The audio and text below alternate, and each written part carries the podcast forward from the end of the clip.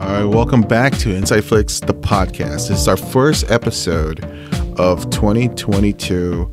Uh, I think actually we released a, a, a review of Come On, Come On and uh, Belfast, but that was done at, before, I believe so. So this is actually our first episode of 2022. Audio episode. Right. And so we're going to talk about a, a few things that happened in movies because this is a movie discussion uh, podcast. Uh, my name is Mike, and uh, like always, I'm here with my two brothers, Richard and Raymond. And let's start with a couple of big items that uh, shocked the world. 2022 started with some really bad news. Uh, we got four big celebrity deaths that we should pay uh, tribute to. Uh, Betty White, famous uh, comedian, she passed away. Right before her hundredth birthday, which is su- that that that's what really sucks. Right, and they were going to do this big celebration about her life and her career, and she, yeah, it's uh, it's it's an unfortunate uh, uh, passing, but I mean, at least But she living up to ninety nine, it's no no um small feat, whatever. It's, it's it's a long, very long, long life, yeah. And then there was also filmmaker Peter Bogdanovich, who is also known as a kind of a film historian, uh, and he also also an actor. Uh, he has appeared in so, such shows as like The Sopranos, which I think a younger audience maybe re- recognize him for that. But he is a kind of a, a well-established filmmaker. Did uh, the Last Picture Show and What's Up Doc and Paper Moon, and also kind of uh, also very known for his uh, historian expertise on uh, filmmakers like John Ford and Orson Welles. He passed away. He was 82. Uh, yeah, I mean, another kind of a, uh, sad story. yeah, I think he's best known for his scarves. And his glasses. yes.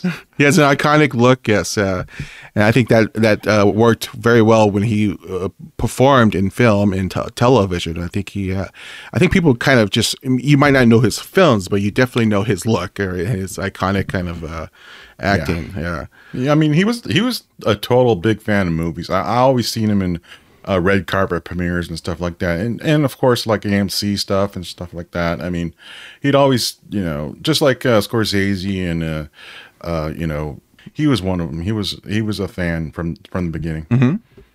Uh, Raymond, you, I think you saw Last Picture Show. You see, are you are you familiar yeah, with it? that's the only that's the only one of his movies that I saw. But yeah, I mean it's a pretty uh, ter- terrific movie, and um, I mean it, it's definitely a, a sad passing to uh, to uh, lose a great great filmmaker. Even though his his last movie, um, that Owen Wilson movie, I think he had a pretty bad reputation. Yeah, it's like his best work was was in the seventies, and uh, I think we always kind of uh, forget that he was part of that new wave, that Hollywood wave of uh, filmmakers that included Scorsese, included uh, uh, De Palma and and Spielberg and Lucas. He was part of that generation, but I think we only know him as kind of the historian. And you know, like he was very famous for him uh, for his interviews with John Ford and also his relationship with Orson Welles and, and that type of stuff. Yeah, it's, it's just uh, yeah another kind of. I mean, like like like I said, th- this year started with a lot of unfortunate deaths. Uh, Sidney Poitier also passed uh, passed away. I mean, this is a legendary one. legend, uh, uh, a screen legend, kind of the, uh, kind of I would say like the the one who broke the barriers uh, uh, concerning African American actors. Uh, He was the first uh, male black male actor to win an Oscar, uh, the second bla African American to win an Oscar uh, after um, uh, Hattie Hattie. Um, Hattie McDowell, McDowell yeah, McDowell yeah, uh, from uh, from uh, Gone, with the Wind. Gone with the Wind. So, uh, a very important person in film history. He also had a long career as a, a film director, m- making like a bunch of great comedies over the years. Well, mostly known for Stir Crazy as far as as far as the direction goes. Um, Up- Uptown Uptown Saturday Night. Yeah. Yeah, so I mean, I think uh, that was a shocker because uh, you kind of forget kind of the legacy he leaves. Uh, I think you, you know, you know he kind of passed the mantle to to to Denzel, Denzel. Washington and Will Smith, those two, and I think uh, it's an, you know again an incredible loss. Um, let's talk about also kind of the biggest shock that uh, people are still talking about is uh, comedian Bob Saget. Sure. I mean, uh, uh, uh, he was barely sixty. Was he? Was he sixty plus or whatever? Was it? Was it? It was 65. He was 65 when they found Okay. him in a hotel in Florida.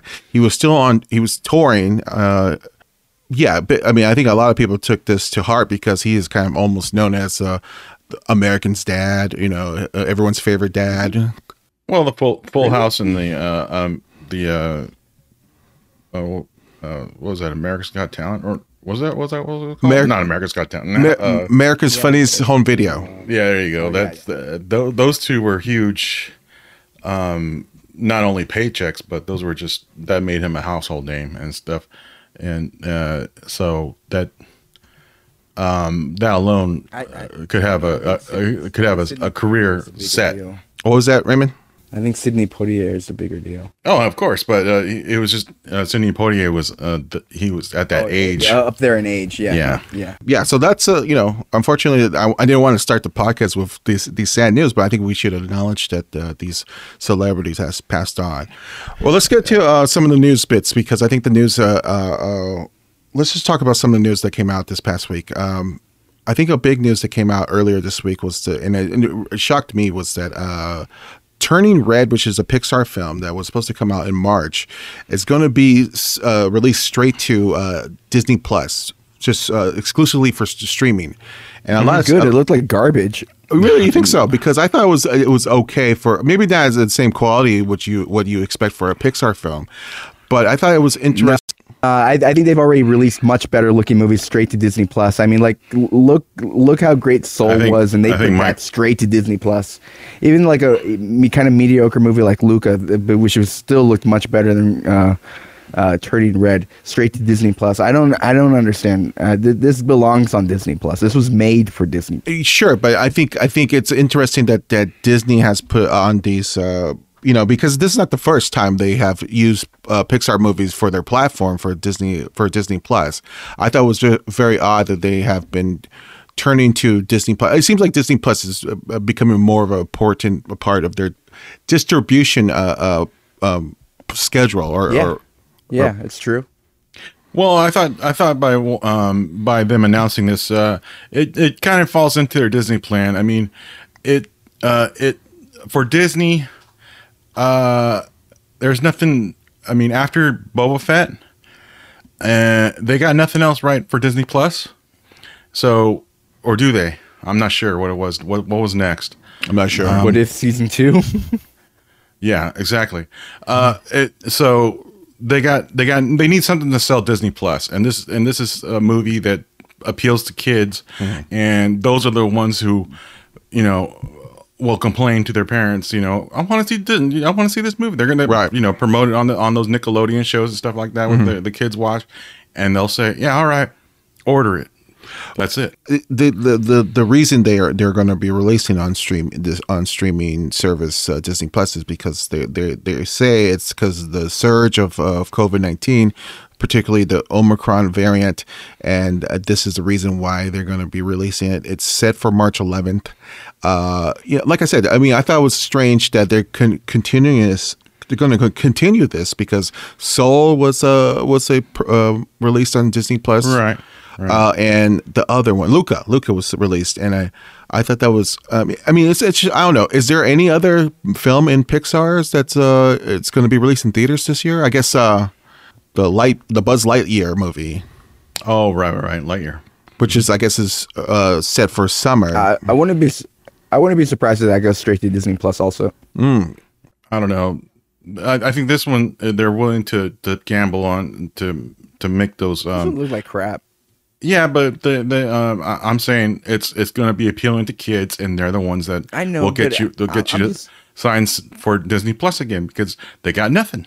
They got nothing. But I'm just saying I'm just saying if they put Soul and if they put Luca, they're definitely gonna. Pr- they're de- uh, this one just made all the sense in the world, and I would not be surprised if Lightyear also ends up going on there too. Okay, I mean, or if not, uh, if not, it'll it'll probably have the Encanto treatment where it's like on there after like a couple of weeks. Yeah. That's another interesting thing. They, yeah, it seems like there's an eff- emphasis to put some of these films quickly on Disney Plus. Yeah, I, I- I found that just very uh, s- interesting that Disney Plus is probably it's becoming more of the the importance. It's taking a more of a important part of their kind of uh, distributing deal or you know plan for these films. Their new Disney Channel, Yeah, I guess so. Absolutely. Yeah. Yeah. but for I guess for their more expensive content, I guess. Yeah, what's weird is that the, it they still have the best uh, streaming service. I mean, as far as quality goes, I think still- that. Do they still make content for Disney Channel? Well, they released those. Uh, they, they released all those uh, um, uh, Marvel movies in on IMAX, and I think that was a brilliant move. So, Yeah. All right, let's get to the next topic, which is uh, interestingly enough, uh, Pig director Michael S- Skarnofsky. Is that how you say it? oh, I don't know. Sure. Uh, Michael Skarnofsky is uh, his the new director of the Quiet Place spinoff. Well, I should say he's in negotiations to direct the next film, and this is going to be set in the Quiet Place universe.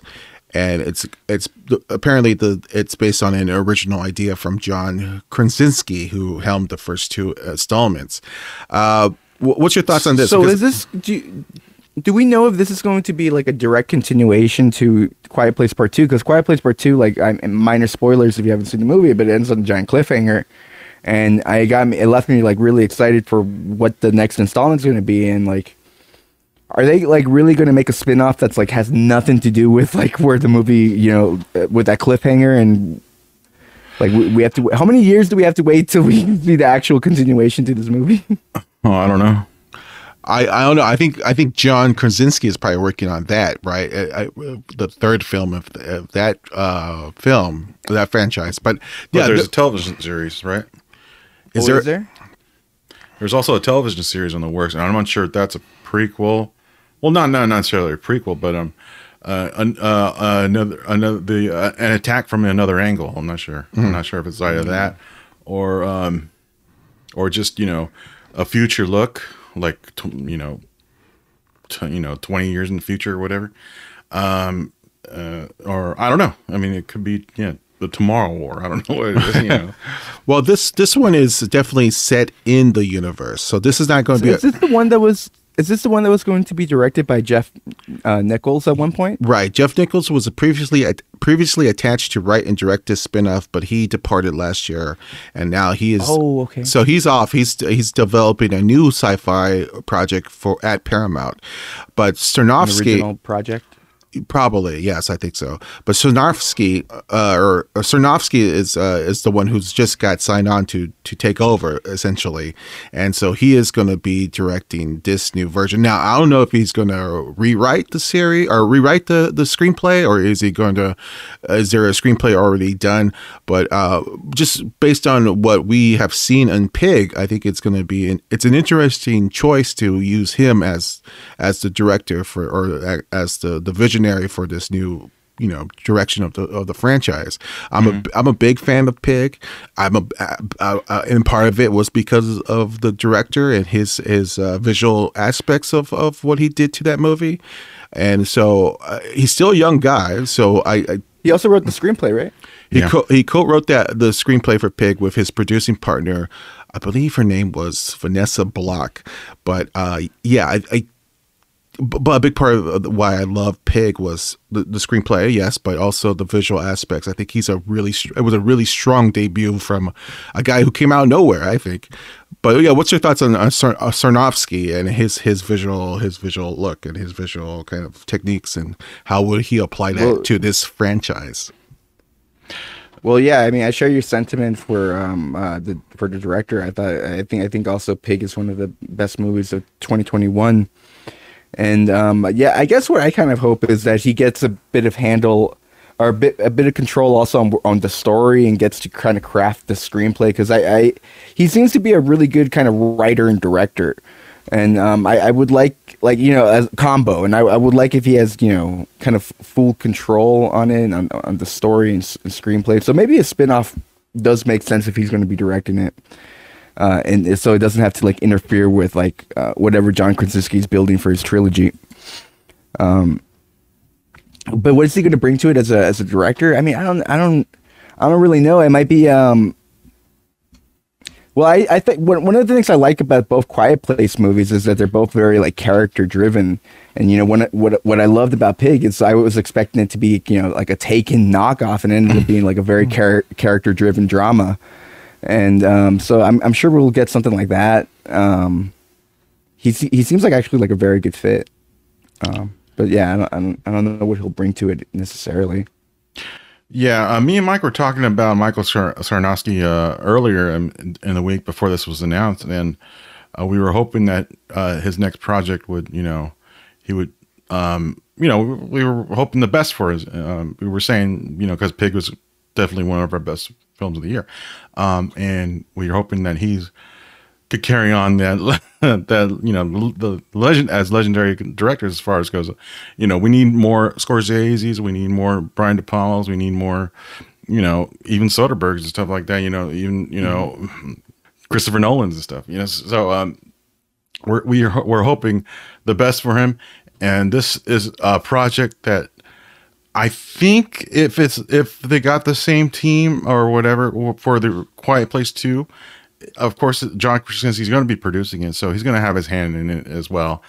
So I think it's a good project for him to to take on because if if he's going to take on a big big production, this is going to be a, a, more safer than just one out of the blue, like like like a Netflix movie or something like that, mm-hmm. uh, where he'll, he'll have full control.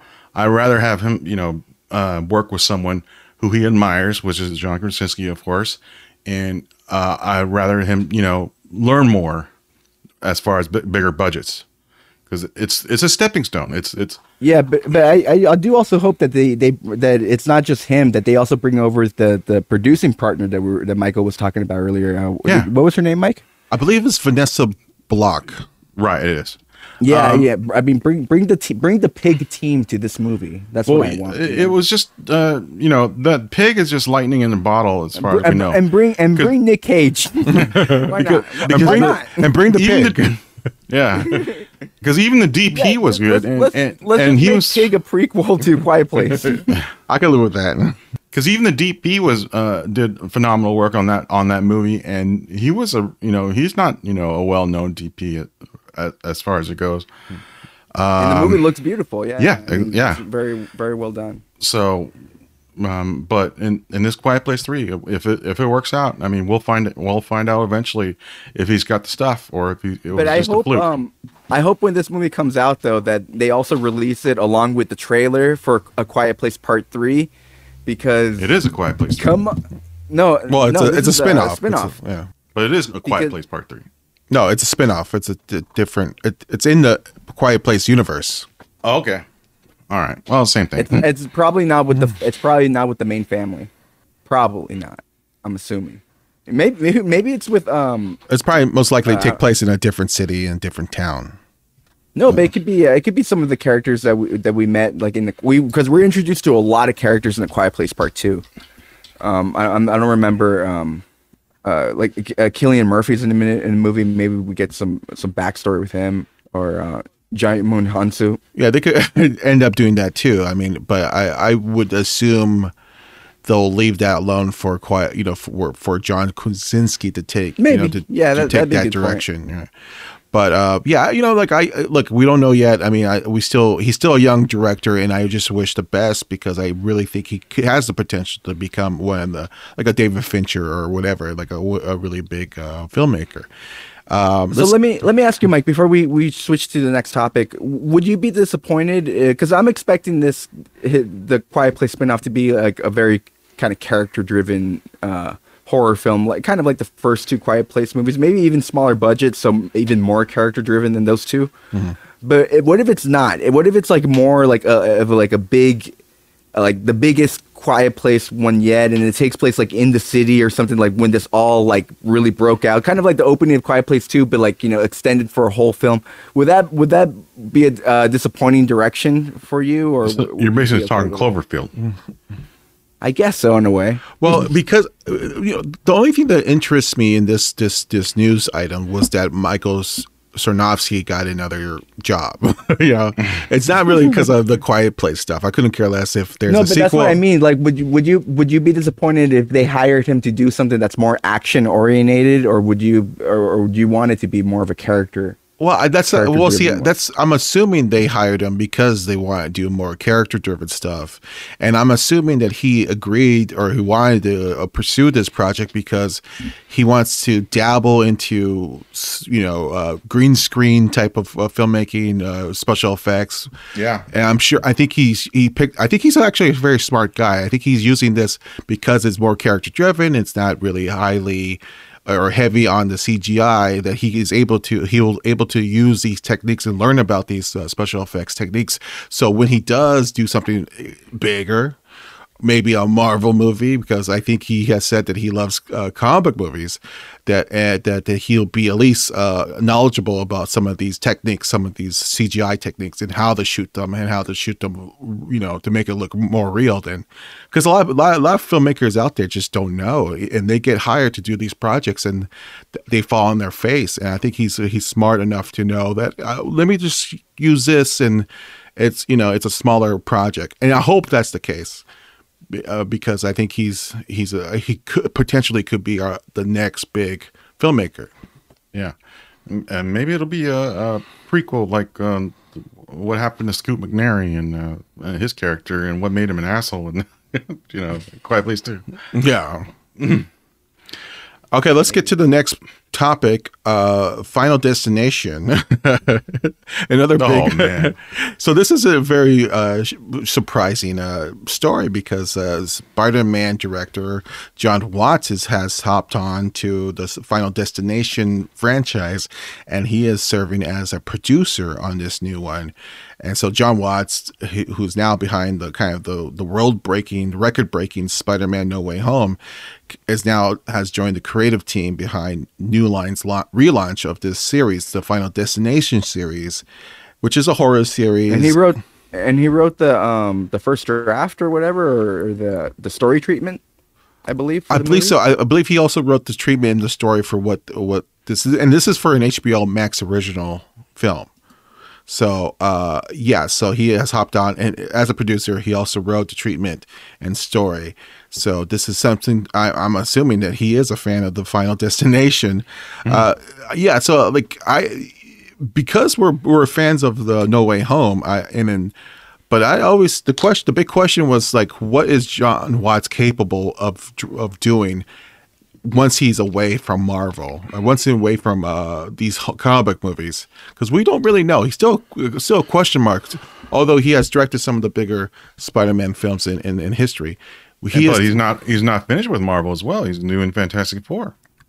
that's true. That's true. But yeah, we, he's still uh, it's still it's still.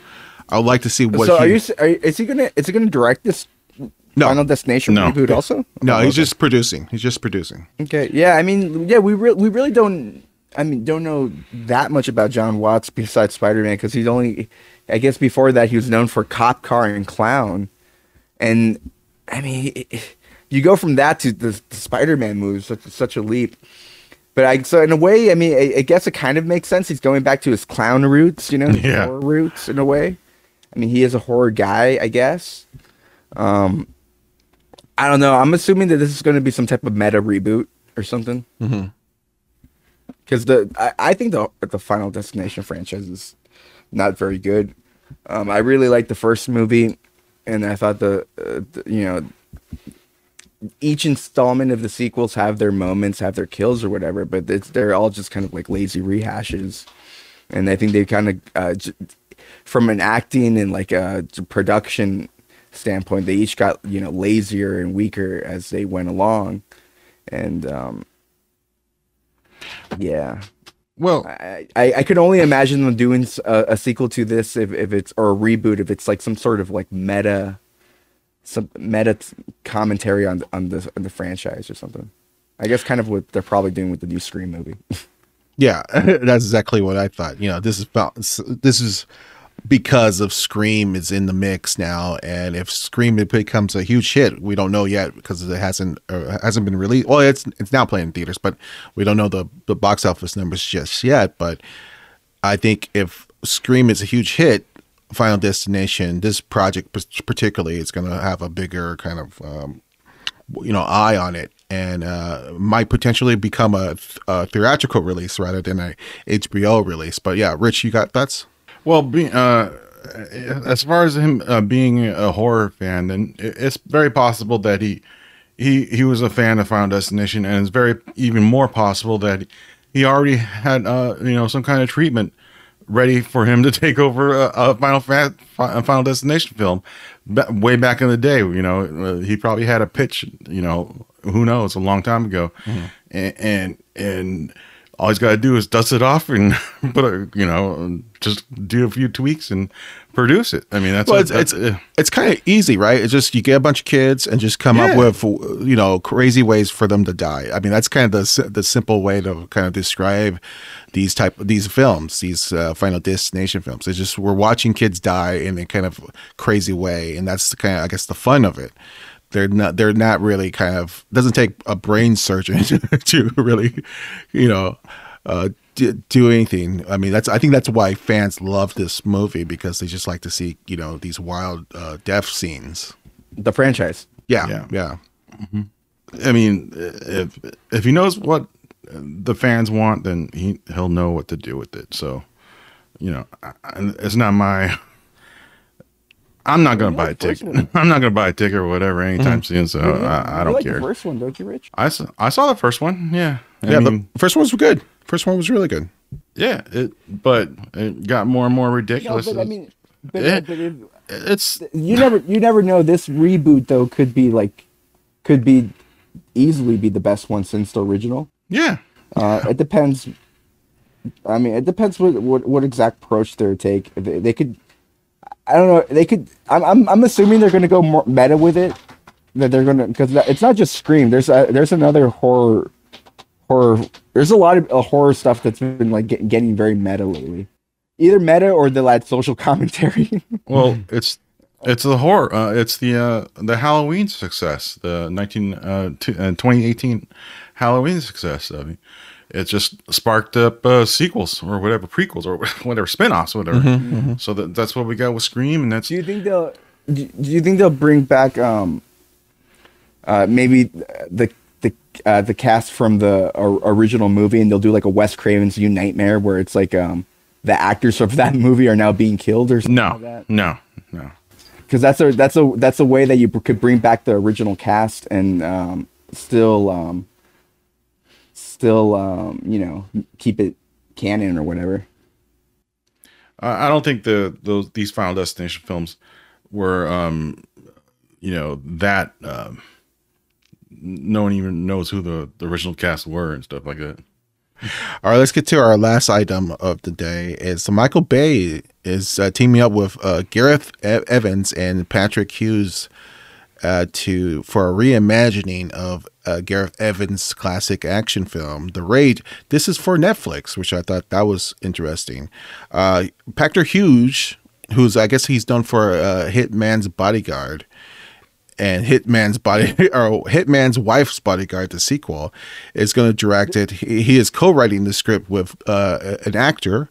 Uh, uh, an Australian actor, I guess he's friends with uh, James Beaufort, and um, yeah, so this is I, I I I thought this first. I thought this was strange because I thought the Raid remake was in the hands of John or what's his name, Gareth Evans.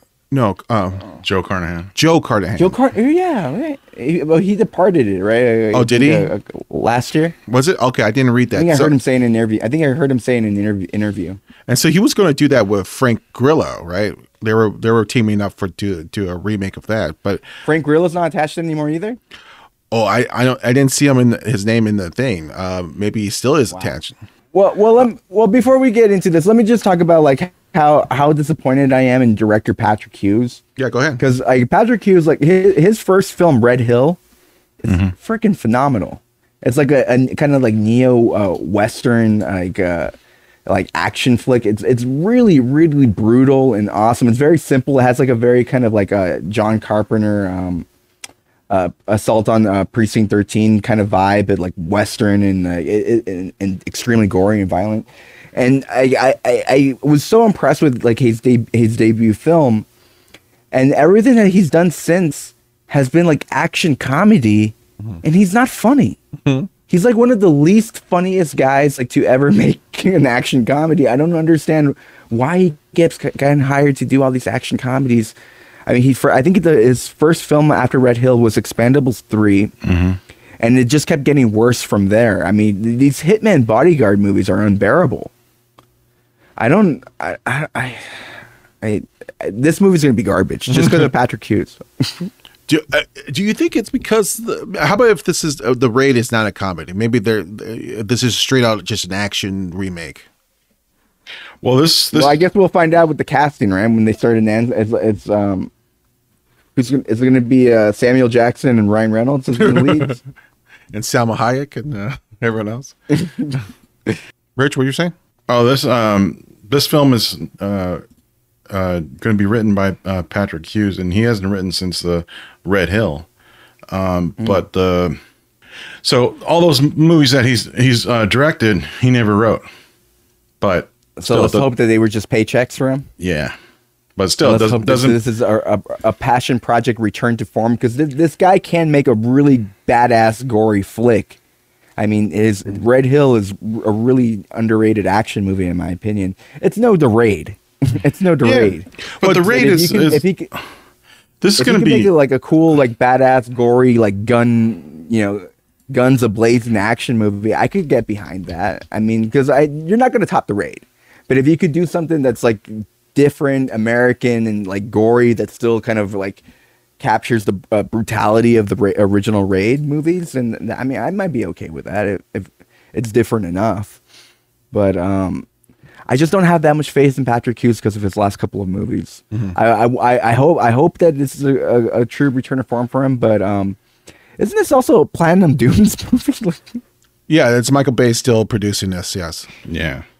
So I don't know. It, might just be another kind of like, uh, uh, you know, District Thirteen or or even um, Dread, um, like kind of thing. You know, all set up in a building. Or whatever. Well, I, I I think this is interesting that that that, that Netflix is on to dis- dis- distribute this. I mean, I think that's interesting because Netflix has you know now with their other action films, I really find their their their original action films not all that great. Red Notice was a film that I was really really disappointed with. So I think I think this I think they don't care if the script is any good as long as you get you know a couple big names in in the cast and you know as long as there's some really big kind of action sequences, that's all they care about. And I think it'll do good because Red Notice was a huge hit for Netflix, and I could see the Raid remake with a like Ryan, Ryan Reynolds. Who knows? You know, I could see that being a, a huge hit for for Netflix. But uh, yeah, uh, I just wanted to just point that that little thing out because uh, I. Because I thought Joe Car- Carnahan, or at least Frank Grillo, I thought Frank Grillo was still attached to it, but I guess not. I guess I guess it's just they went to a totally different direction for this one. on, on a side note, on a side note, Hitman's uh, wife's bodyguard, the screenwriter, his name his name was Brandon Murphy. He passed away this week uh, as well. he was four. He was forty three. It's unfortunate. There's no. There's we don't know why he was found dead. But uh, he was a screenwriter who co-wrote the the the, the screenplay of last uh, the Hitman's Bodyguard last year. He was working on his director directing debut, a horror thriller called Snow Valley, which was in post production at the time of his death. So uh, let's let's talk about some of the things uh, that uh, some of the trailers that came out this week. Uh, the uh, one of the big ones was Bel Air. Uh, this is the kind of uh, remake of The Fresh Prince of Bel Air. Let me play a clip of the trailer. Yo, Uncle Phil. I'm glad you're safe. We'll talk later. Cousin Will! Yo, is this really baby Ashley? You're a long way from home, Mom. Oh, Tim, how you been? You know, thriving. I hope uh, one day we can talk about why you're really here. Do you know why I'm here from Philly? Scrapping the bull court. Got nasty. Was it you? Now some bad man from Philly he want to deal with you. So this is a Peacock original series. Uh, the first episode, or maybe the first three episodes, the first two episodes, are going to be released after the Super Bowl. And so the big that's a prime spot. Uh, this is kind of uh, uh, it's produced by Will Smith, and this is uh, was created by a guy named Morgan Cooper who directed or made a mock t- uh, trailer called Bel Air, which was this dramatic take on the Fresh Prince of Bel Air, and because that trailer got so many views millions of views. He was able to sign a deal with Will Smith and they created this series. What was your thoughts on watching the trailer? Looks like crap. well, tell us why though. Um well, they're taking they're taking something that was into in my opinion essentially a parody, mm-hmm. a little par- parody trailer and taking it way too seriously. like I, I I don't this whole movie, this whole series just looks like a joke, and I don't, I can't get past it. I don't, I don't think I can look at the at the Fresh Prince as a drama. But um, were you a big know. fan we'll, of the we'll Fresh Prince? Yeah, I, I I love the show, but I mean, I know that I know there were like dramatic elements, but this just looks like parody to me. Mm-hmm.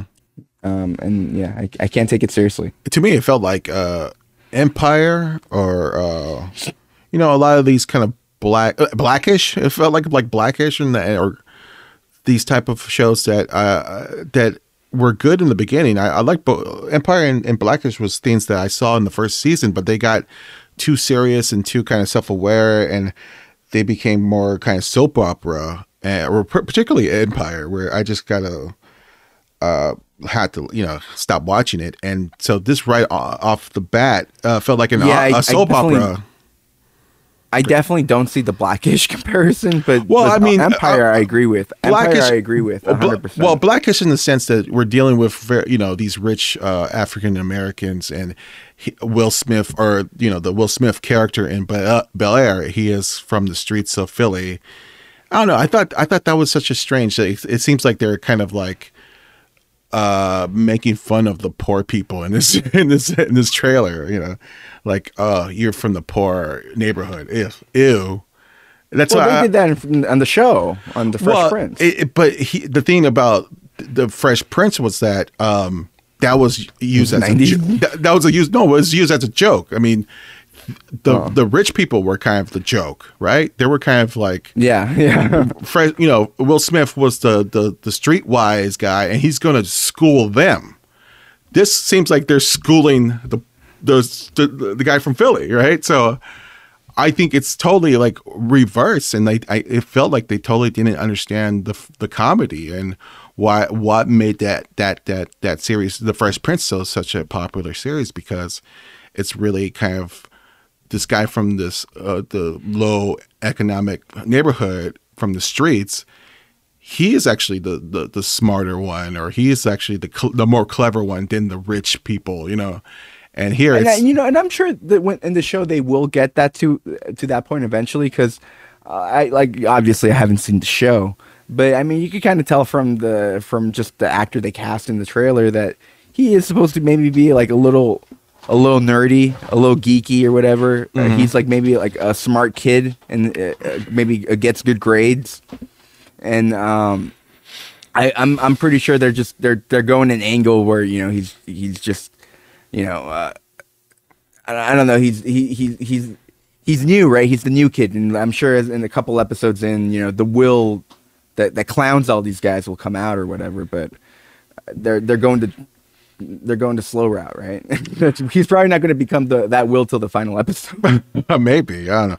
It just seems I don't know. I, I just found it so kind of just odd that that they're that they kind of the, the the the roles have been reversed in a, in a sense. But um, I don't know. It's uh, I'm not interested. It's it's uh, it's um, I don't know. It's still kind of a weird trailer. I, I, didn't, I didn't like it, but um, it, it looks it looks like a parody. But I mean, I, I'm I'm I'm still gonna watch the first episode just to just to give it give it a go, see what's going on.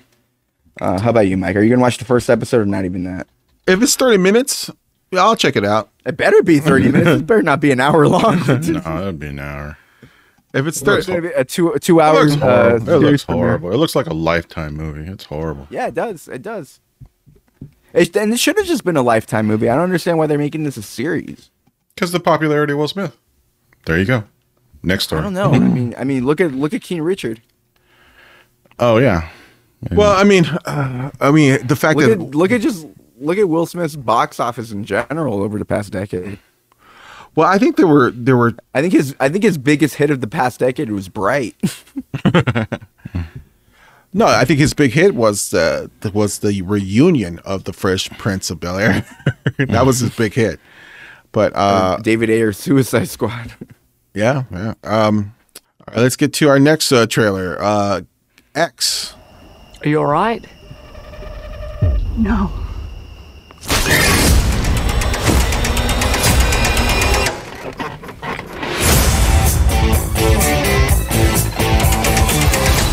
One the boys found this inside. What do you think is on it? I see one goddamn fucked up horror picture. All right, so this is the latest from Ti West. He is kind of a horror director, but he hasn't really directed anything since uh, The Valley of Violence. It's a, it's a Western. Uh, I never saw that one. in the Valley of Violence, which came out in 2016, he's kind of been stuck doing some, uh, I don't know, some television stuff uh, for Yeah. the last couple of years. Uh, but now he's back with this uh, feature film. Uh, in the Valley of Violence is actually pretty good. Uh, it's a it's Yeah, a really good. really great kind of uh, cult western with uh, John Travolta and Ethan Hawke. Ethan Hawke in with a dog, which is even the best. so he's back with this, and he's back at doing horror. This is feels like in the vein of uh, the Texas Chain, Chainsaw Massacre. It's something that feels like a, in the retro style of that kind of seventies exploitation He's horror always, films. he's always doing something. He's always doing something different with his horror films, but they're always like there always seems to be like a very like a love for the past. Like in uh, the House of the Devil, House of the Devil. I mean, really feels like a, a horror film from like a from a bygone era. Like it's just it feels like a horror film that was just discovered from like 40 years ago or whatever. It's um. And, th- and it looks like he's very much kind of doing something like that uh, with here again, but like it, this feels like a kind of like a again like another kind of 1970s horror film and um, I think it looks fantastic. Yeah. I think it looks really fantastic. I think the cast he's assembled is very. Uh, they, they they all seem like they're going to be uh, really good in the in, in the movie, uh, especially uh, Mia Goth, and um, yeah, I, I think um, I think it looks fantastic.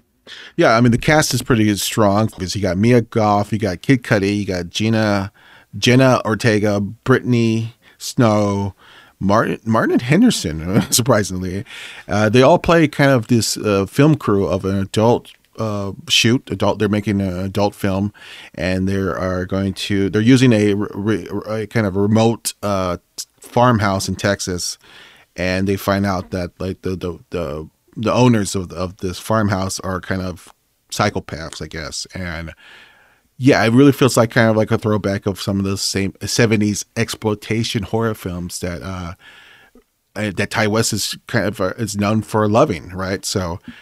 Uh, yeah, I, I I agree. This looks really terrific. It came out of nowhere. I did not expect this, and it's an A A two four film, which you know that brings a certain uh you know quality, I guess. Prestige. Prestige, yes. So I think I think it's uh, this might be a sleeper. You know, uh, something that we didn't expect, but might be something that everyone's going to be talking about soon. Yeah, that old lady's creepy.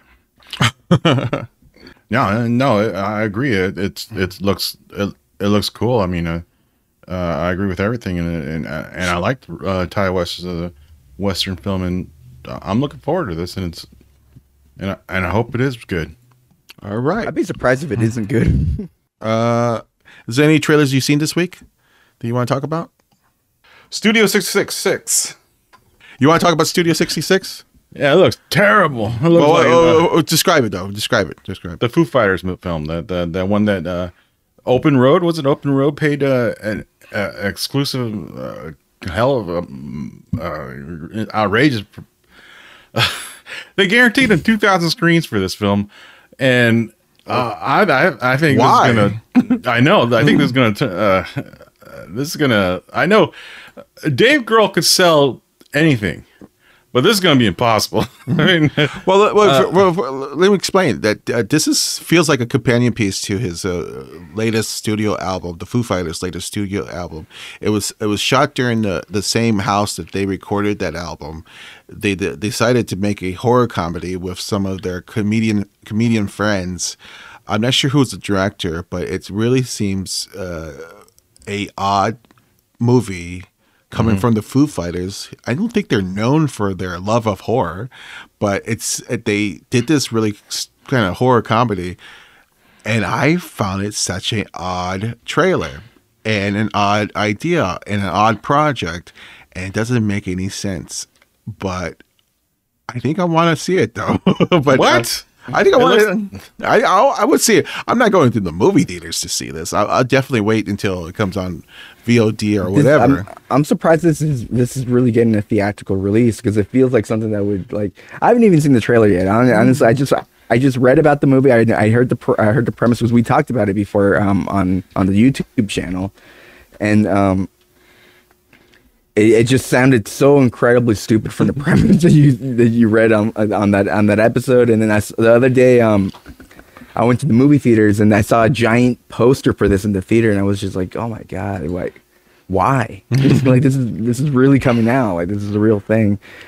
I don't. And um, it seemed like they were going for like a, a what we do in the shadows type of a, a horror comedy, but in the trailer it just fails miserably, and it, it's uh, they're supposed to be playing themselves, of course, but uh, no, no, no, no. I mean, do you think they were trying to do like a like?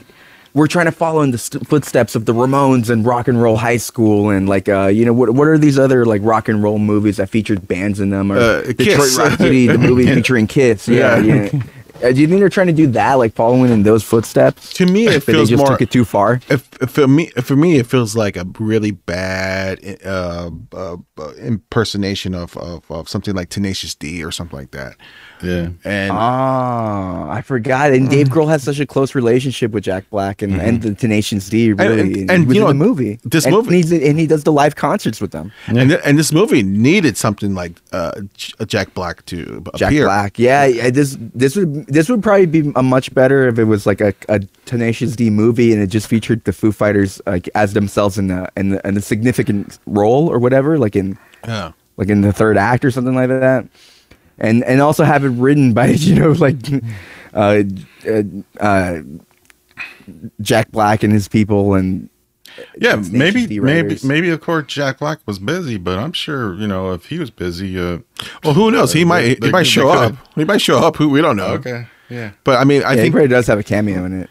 I mean, the, the premise is kind of odd because they're they're recording an album in this in this house which which appears to be haunted, and then all of a sudden, Dave Grohl is possessed by a demon, and then he it seems like he kills the uh, the rest of his band me- members, uh, his bandmates. And uh, I don't know. It's just I, they're trying to make the like the ultimate rock or you know heavy metal rock album, and I don't know. It's just it's it's just very odd. It sounds so stupid. and this is a compa- and this is a companion piece to to their latest album. Their latest album was so awful. The uh, Medicine at Midnight. That thing was.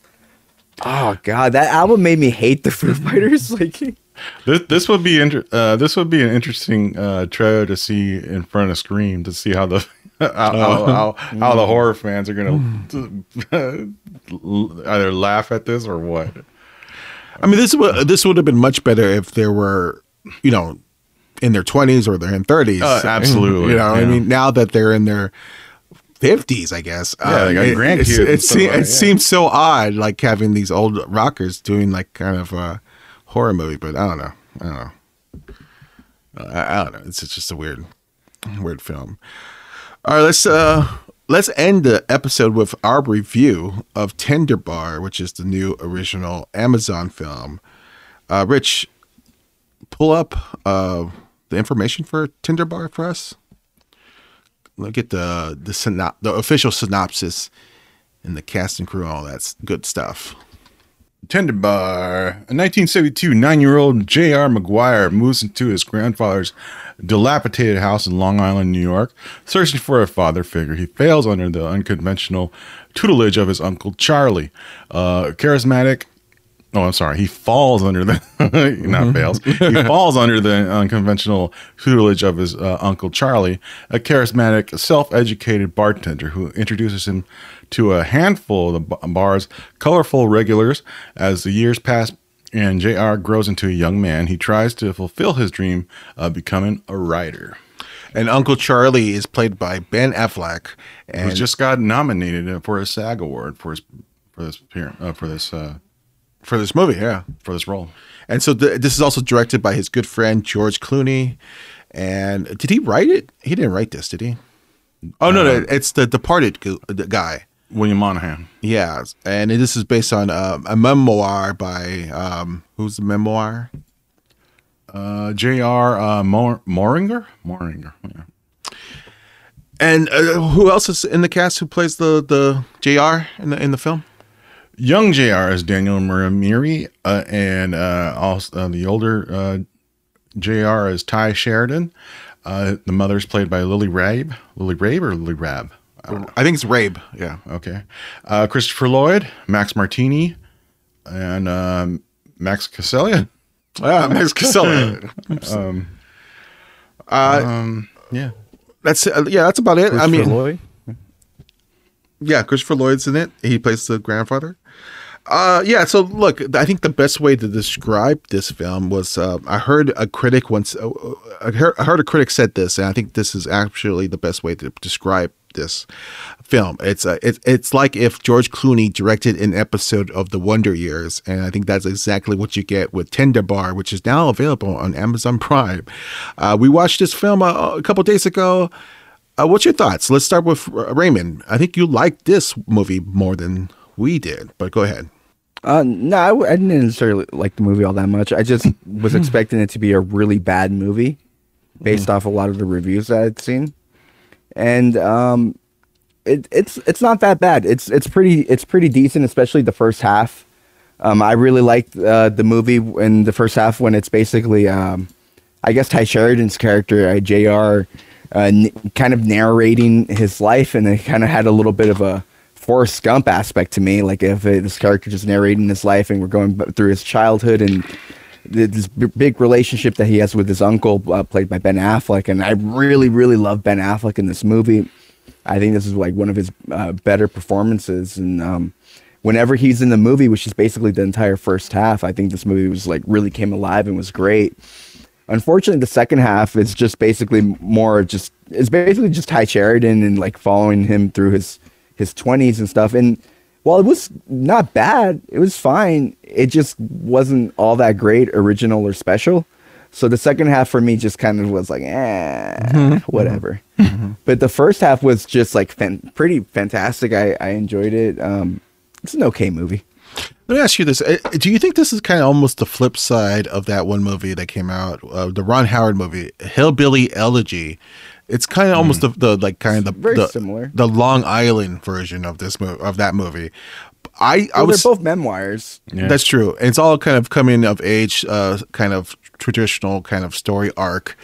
I think th- this is a much better than Hillbilly Elegy, which I think is just a horrible movie. I just, uh, you know, well, mainly because the the the the boy in that film, I uh, the the young actor who plays the boy in that film, uh, I, I didn't like him. I just could not relate to that character.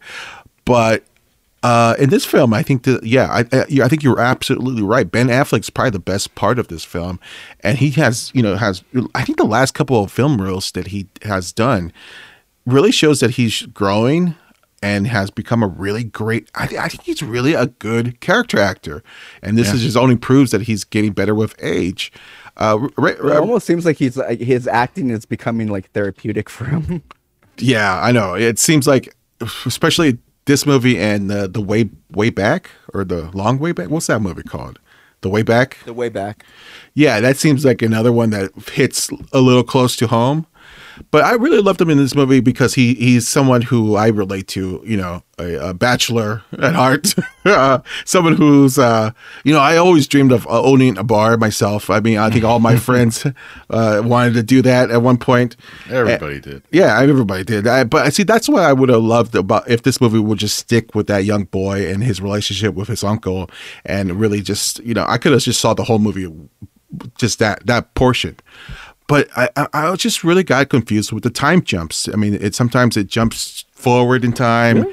Yeah, I mean the uh, the the Tye Sheridan character at one point is. Um, we see him going to college and and then sometimes it jumps back and then jumps forward jumps back to the little boy. And i go what's i don't know man. I just- i didn't i, I was gonna i wasn't I, I confused had I fall I followed it much uh, much easier than uh, Little Women just because in Little Women they looked exactly the same the entire movie. like I was like, wait, is it ten years later? Well i wasn't that they, they would ju- they would always they would always just ch- change the hair a little bit in Little Women. They're like, oh, that changing the hair like that that means that they're ten years older. right well I, I wasn't that confused but i just felt disjointed with the with the some of the editing choices here. If and it like like i mean i think the you know it is a, an episode of the wonder years. I think that's a great way to kind of describe it. And that, which is not bad. I mean i think it's an okay like i said this i think this is an okay film. It's not the greatest film but i think uh, uh, uh ben affleck is the best part of it and he deserves that um sag award. Rich what's your thoughts? Yeah, I agree. It's a, it's it's uh it's a TV movie. It, it really is. I mean, it's it's sort of it's sort it's, of a- got that a- same. it's an abc tv movie yeah, uh, but it's sort of got that. But Uh, it looks good though, you know. I mean, it's a well it's Yeah. a well made movie. but it's sort of, sort of like that. nice Uh, uh, being the Ricardos kind of feel. It's got like like it's um. Yeah, it's it's, a- perfect for Amazon Prime, really. Yeah. Yeah, yeah. So, um, but I agree that uh, it, this is uh, as far as acting goes. Uh, this is Ben Affleck's year with uh, with movies that you know didn't do shit in the box office. I mean, The Tender Bar and the the Last Duel. These are both And, good uh, performances by him. and uh, Zack Snyder's Justice League. Yeah, yeah, of course. But but as far as George Clooney's direction, um, I thought he did probably his best in a long time because That's a uh, good point. it- That's a good point. Um, And I really, I really hope he's improving because, according to IMDb, he's doing an episode of Moon Knight. He's directing an Oh. episode of Moon Knight. Really? So I hope he doesn't mess that one up. uh, but um, yeah, if it's real, I mean, who knows? IMDb. Uh, but uh, yeah, all the actors did fine. Uh, I mean, but Ben Affleck stole stole the movie, and the little kid for being Yeah, a the nobody. kid was good. Yeah, that's good. The little kid was really good. That's a good thing you remember to bring him up. The little kid, yeah, thought- who, yeah, he was Who got discovered on Hey- Jimmy Kimmel live? I mean, Tye Sheridan w- was good too, but I mean, it's just his storyline was just for me so generic. You know what I mean? Like, how many times Yeah. have we seen this before? yeah, it's definitely no almost famous. So it's it's it's Yeah. So I mean, Uh, yeah. t- Well, t- tell us about the kid, Richard. Uh, the the little boy who, who was found. in- Daniel Daniel Ranieri, he, he uh, did a skit for uh, Jimmy Kimmel Live when I think he was in in uh, in Brooklyn. Um, so he did a skit where he where he uh, or is- it was, cusses. yeah, it was a video that he that he shared online and that Jimmy picked up and that and that and Yeah. I think so. That's the the story where It went he viral, and then he brought him in, right? And Jo- George Clooney, who being a big Jimmy Kimmel fan, whatever, Brent, yeah, and uh, calls up the show and asks for uh, to, to to who that kid was, and they did a search because they didn't know it was you know well they got the, they exchanged information. So yeah. Yeah, but uh, they had a uh, search high and low because they didn't really um, kept in touch with them right away because they they thought you know usually those things are just a one shot deal, but um, uh, luckily they found him and it took a while, but I guess they found him in uh, you know now it's uh, acting history. so he's, he's, his next role will probably be uh, the new Harry Potter. the Harry Potter remake. The set in Mer- in America. It's set in uh, Long Island. long, long. Yeah. Uh, yeah, I think I think I think you're right about George Clooney. I think maybe this is probably one of his better films because I I don't really like him as a director. And in fact, his directing career uh, makes me scratch my head about how he continues to be able to direct because he has never really kind of made a a, a big hit. Uh, sometimes there are critical hits, but most of the time they're just kind of okay films. Uh, this is probably yeah, a little bit better than most. Uh, but I because but because like Clooney is like from the South. I think he's he was born in Kentucky, and I think he well, maybe was raised in Ohio. He, I don't I don't think maybe he was the right person to tell this particular story, this kind of Long Island, New York working class story.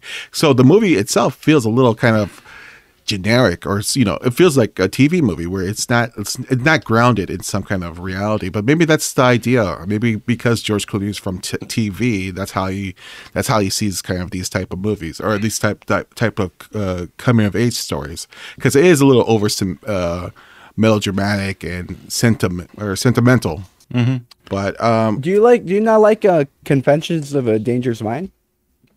i didn't see that movie actually Oh, okay. That's the I one- mean, I think I- that's probably his best movie. I, you know what? I have to watch it because I'm a fan of Sam Rockwell. Is this Rockwell? Yeah. right? Yeah. Yeah. Yeah, I'm a fan of Sam Rockwell, and and uh, yeah, that's the one thing I yeah that's you know there's it's funny there's yeah, but chunk- most of his most of his movies are just like okay though. Like they're just like they're not terrible, they're not bad. They're just kind of in the middle. Like Ides of March and uh, Monu- Monuments Men. They're not bad movies. Yeah. but they're not they're not great either. But good night, and don't good, leave- good night, and good luck. Good good night, and good luck. Got a lot of praise, and I watched that one, and I didn't I didn't see that much. Um, it it wasn't. Underwhelming. Um, yeah, it was it was underwhelming. Yeah, exactly. But let's let's talk a little bit about Ben Affleck because I think it's interesting that in this this part and the the, the the roles he's been picking, I'm just fascinated by how him how he is growing up to growing up to be a, a really good actor. I mean, when we used to when we saw him as Matt Damon and, and, and Ben Affleck, those you know the pairing, I think the common consensus was that Matt Damon was actually the better actor. But I now I see maybe it's the other way around. Maybe Ben Affleck is the better actor now. What's your thoughts on that? Well, the last duel was just the the hair, man. It was just the hair. It, it- they really fucked up with that Matt Damon uh, haircut. I mean, Well, I got I got theories on why that that bombed, but go ahead, go ahead, finish. Matt, uh, Matt Damon has a little, just a, a little bit more range. Um, uh, ben Affleck can play Ben Affleck roles. Okay, okay. He can play Ben Affleck. You need, you need Ben Affleck. You know exactly what you're going to get. Matt Damon, he could do a little bit of difference, you know, um, but don't go too, you know, don't make him, uh, you know, whatever it was in uh, The Great Wall. the Great Wall. Yeah, or I, like I, whatever, yeah. I think it's a Scottish accent he was doing. No, no but I think I actually like Matt Damon in the the duel as well. Yeah, yeah. That, it, it's it's just it was just the hair. it was, it Yeah. was just, yeah. Uh, Raymond, what's your thoughts on on on, on uh, Affleck's career right now as he gets older? Yeah, I mean, I mean, he he he's he's great. Mm-hmm.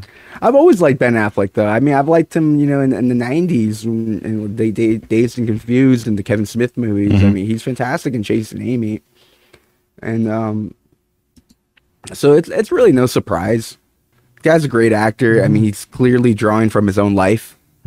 So I mean, these would be his best performances. Yeah, I agree. I agree. I think uh, I think uh, well, every time he gets a chance to really kind of draw on some personal issues, that it really shows, and it really shows that it comes from a genuine place, and that's what you like to see in acting. You like to see kind of real emotions, and kind of that's what we get. And, Yeah, uh, but you know, you know what's a Ben Affleck movie that that was like it's a great movie, but a performance that was kind of like ah. Okay, like, what, what was it? What was it?